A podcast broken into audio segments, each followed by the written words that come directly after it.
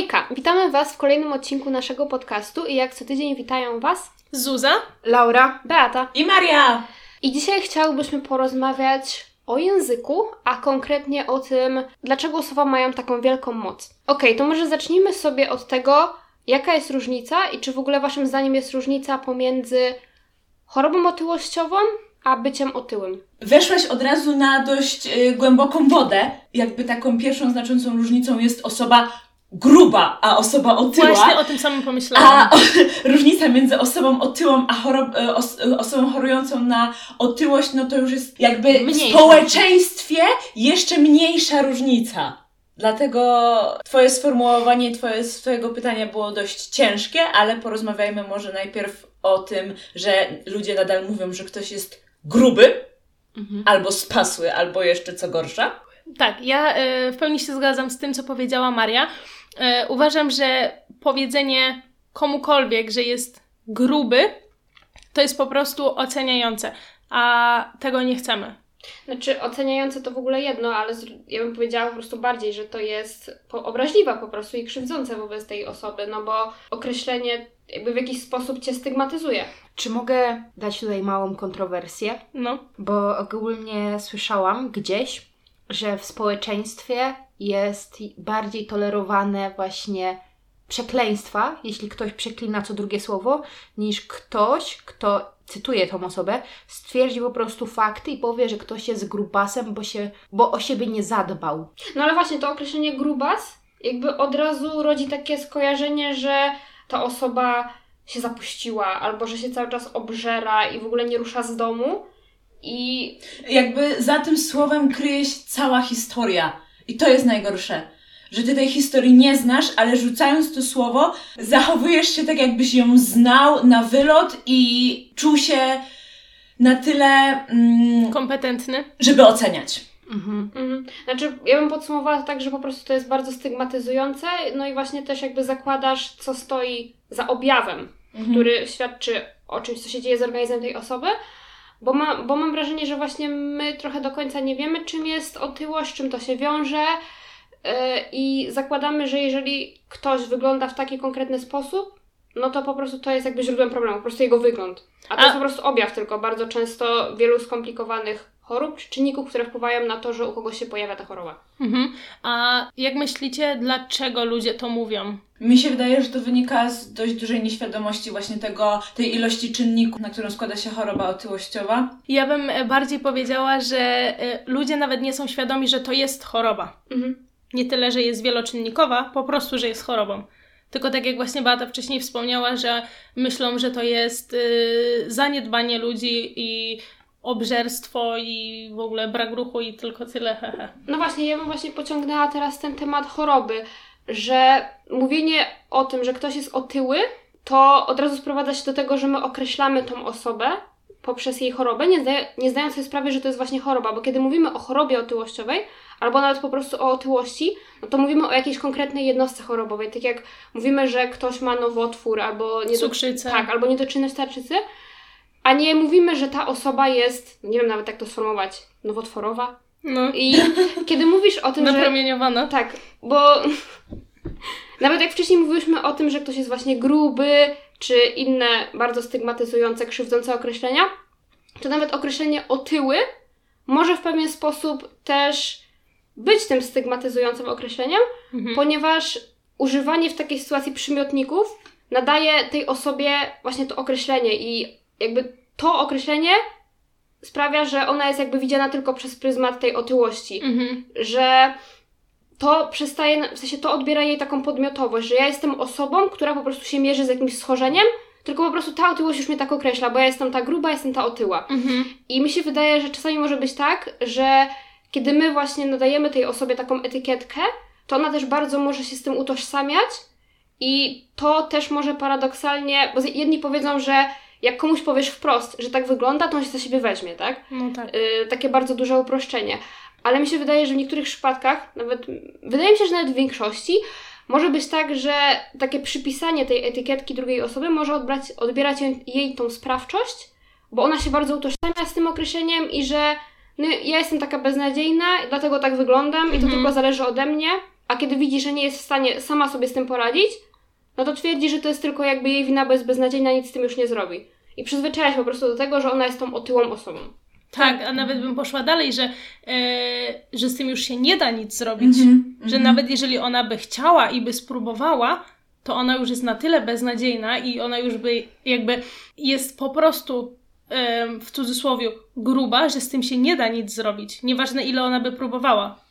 Tak -hmm. myślę, że to aż w tą stronę idzie. Mi się też wydaje, że jeżeli nie będziemy otwarcie mówić, że otyłość jest właśnie chorobą i nie będziemy podkreślać tego, że to jest choroba otyłościowa, a nie po prostu jakiś czynnik estetyczny związany z wyglądem, to my też w jakiś sposób odbieramy tej osobie dostęp do leczenia, który mógłby poprawić jej zdrowie mhm. i odwrócić skutki, przykład metaboliczne czy inne związane z tą chorobą, ponieważ jeżeli ta osoba nie zdaje sobie sprawy, że to jest choroba, że może potrzebować pomocy, bo sama sobie, sama się nie wyleczy, mhm. no to ona właśnie zdaje się tylko na siebie i twierdzi, że okej, okay, to jest moja wina, jak ja wyglądam, i z jednej strony nam się wydaje, że skoro ona myśli, że to jest tylko jej wina, no to ma taką sprawczość, ale z drugiej strony, jeżeli ona sama widzi, że okej, okay, podejmuje te działania, chce coś z tym zrobić i widzi, że te działania nie przynoszą skutku, bo sama nie jest w stanie się wyleczyć, no to właśnie już potem traci nadzieję i nie podejmuje kolejnych działań, bo nie, nie wie o tym, że jakieś inne możliwości terapeutyczne, które mogłyby jej pomóc w tym procesie. Okej, okay, dobra, to wyjaśniłyśmy sobie, jaka jest różnica, ale odniosłabym się do jeszcze pewnej grupy osób, która może mieć duży problem z tym, żeby nazywać rzeczy po imieniu, tak jak mówią badania naukowe. Okej, okay, bo niektóre osoby właśnie uważają, że skoro same mają otyłość albo właśnie są grube e, i im to nie przeszkadza, to dlaczego mają nagle zmieniać swoje słownictwo i stosować do innych jakieś inne właśnie kategorie, czy inaczej to nazywać? I mi się wydaje, że problem leży w tym, że skoro ktoś uważa, że jemu to nie przeszkadza, że jego to na przykład motywuje, to nie znaczy, że inne osoby będą też z tym ok i że dla drugiej osoby to nie będzie krzywdzące, bo czytałam różne takie komentarze w internecie też na temat tego, że niektórzy uważają, że to się sprowadza do kwestii poprawności politycznej, że to jest trochę przesada, żeby już mówić o tym chorobie otyłościowej, że to jest wręcz śmieszne, że teraz będziemy mówić, że no jak tam z Twoją chorobą otyłościową, ale mam wrażenie, że właśnie z jednej strony to jest brak zrozumienia a z drugiej strony to jest właśnie takie przekonanie, że skoro mi to nie przeszkadza, że ja jestem z tyłu ok, że ktoś mówi, że jestem otyły, to znaczy, że inni też będą ok. Aż mnie przeraził y, Twoje sformułowanie. Jak tam Twoja choroba otyłościowa? Co to jest w ogóle za pytanie? jakby, what the fuck? No, a właśnie ja czytałam takie komentarze i tam dosłownie był taki, taki przykład. Ale po, po, po jakiego grzyba w ogóle zadawać takie pytanie? Jakby... Wydaje mi się, że to chyba jest w tym kontekście, że ludzie czasami, jak nie wiedzą o czym rozmawiać, to rozmawiają o swoich chorobach. Aha. Wiecie o co chodzi, że jak się spotykasz tam na jakimś spotkaniu rodzinnym i no. jest, no, jak tam twoje nadciśnienie. No. Tak. Faktycznie tak jest. No. Jezus. Jest to jest trochę smutne, no, ale wydaje mi się, że powinniśmy sobie bardziej zdawać sprawę z tego, że słowa mają moc i że mogą być po prostu różnie odbierane i czasami warto się ugryźć w język, albo po prostu inaczej sformułować dane pytanie, jeżeli naprawdę zależy nam na tym, żeby dowiedzieć się czegoś o stanie zdrowia tej osoby, że chcemy dla tej osoby dobrze, a żeby zastanowić się, czy po prostu to nie wynika z tego, że nawet podświadomie może chcemy stygmatyzować tą osobę, jakoś ją oceniać albo zawstydzać.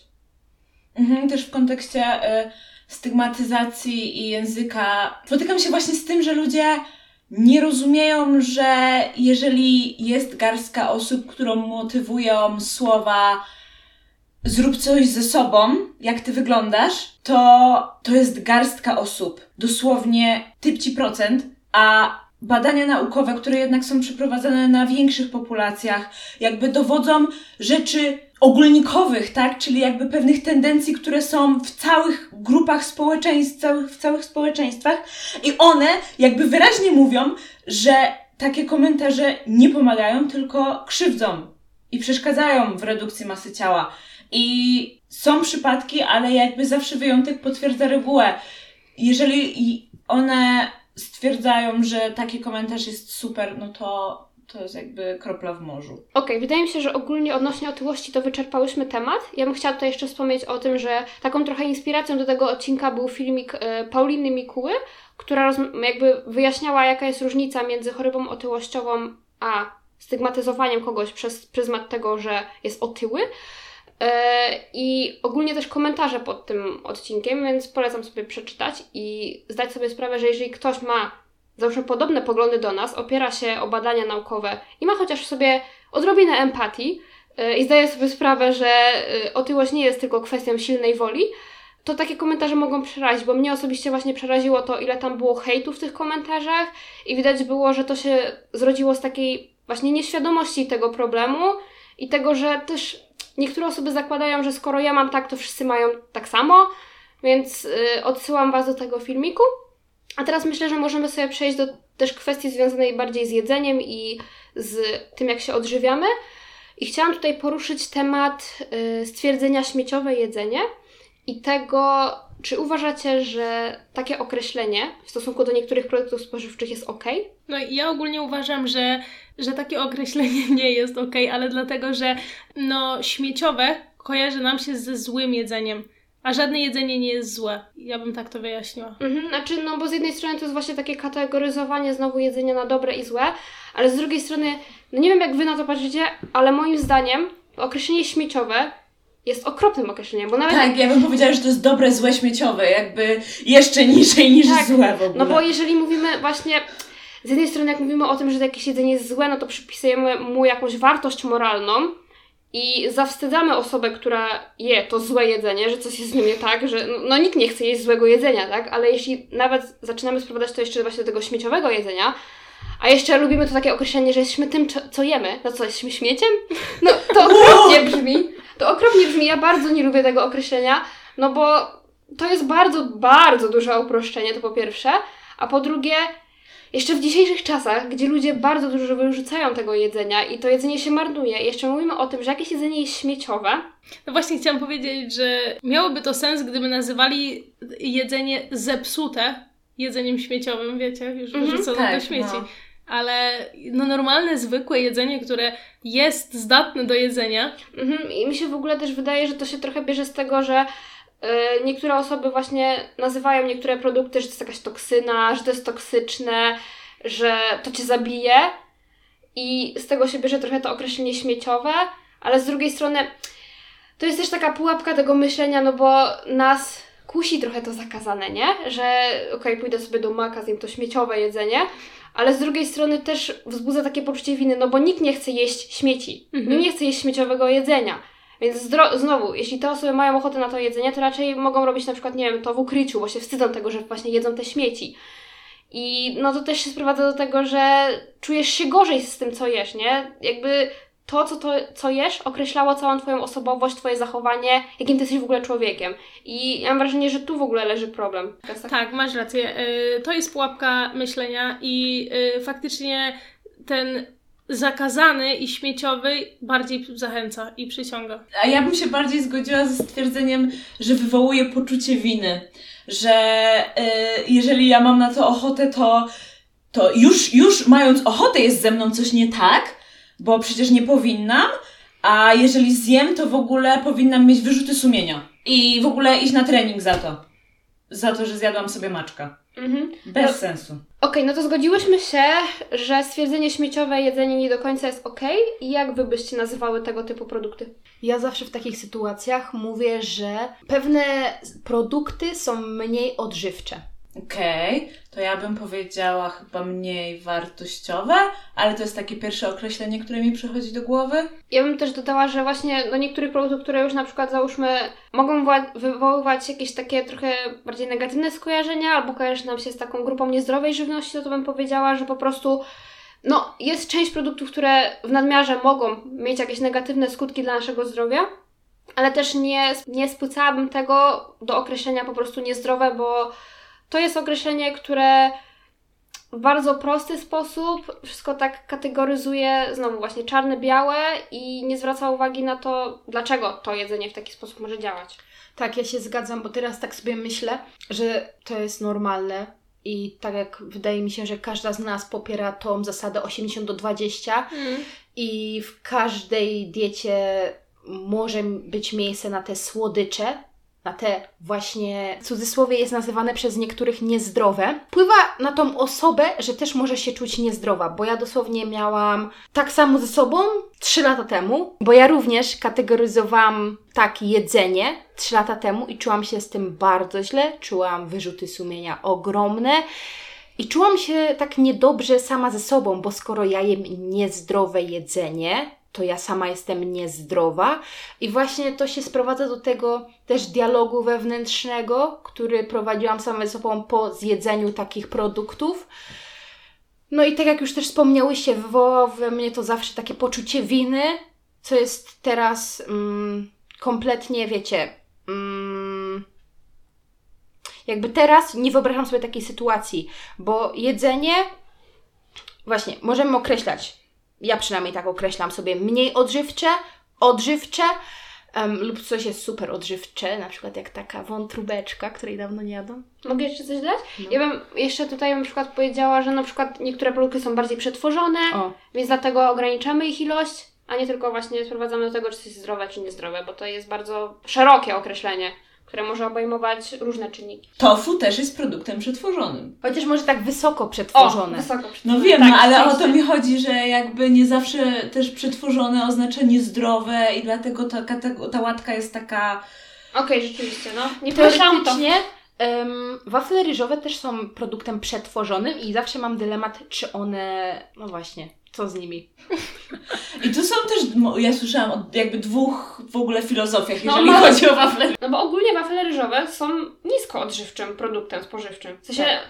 w jakimś takim fizjotycznym świecie się przyjęło, że one są zdrowe, bo są niskokaloryczne i tak dalej. No, ale Patrząc ze względu na kalorie. Tak, ale mhm. jak zastanowisz się nad wartością odżywczych tych, tych wafli, no to one jakby, tam jest niska zawartość tych witamin, składników mineralnych, bo to jest produkt wysoko przetworzony, tym bardziej, że to jest właśnie biały ryż, więc w sumie też ma wysoki indeks glikemiczny. Jeśli jesz same te wafle ryżowe, no to no, nie mają jakiegoś y, prozdrowotnego wpływu na Twój tak, organizm. bardziej tu w kontekście nabicia objętości posiłku plus zmniejszenia kaloryczności. No. no. właśnie, bo też y, hasło zdrowe, niezdrowe może się odnosić do różnych rzeczy. Dla kogoś zdrowe będzie coś, co będzie niskokaloryczne, a dla kogoś coś, co będzie miało dużo kalorii w małej objętości. Tak, no właśnie. I dlatego też te wszystkie, zisk, y, te wszystkie takie systemy punktowe, które są, jakby producenci próbują wprowadzać na produkty, po prostu są kontrowersyjne i dużo y, osób ze środowiska dietetycznego się z nimi nie zgadza, bo co innego my rozumiemy przez zdrowe, a co innego rozumie ten producent, nie? No tak, totalnie. Właśnie ja bym się przyczepiła ogólnie do tych określeń zdrowe, niezdrowe, dlatego że nam się nie, czasami wydaje, że to, co jest zdrowe dla nas, to będzie zdrowe dla innych i właśnie nie można nazywać ogólnie żywności, że ten produkt, załóżmy te orzechy, są, znaczy no ogólnie są raczej prozdrowotne i mają wysoką wartość odżywczą, ale co powie osoba, która jest uczulona na orzechy? To nie jest dla niej zdrowy produkt, bo wpływa negatywnie na jej zdrowie. Albo strączki, niektórzy źle tolerują tak. strączki. Y, tak samo jak na przykład osoba, która załóżmy jest po.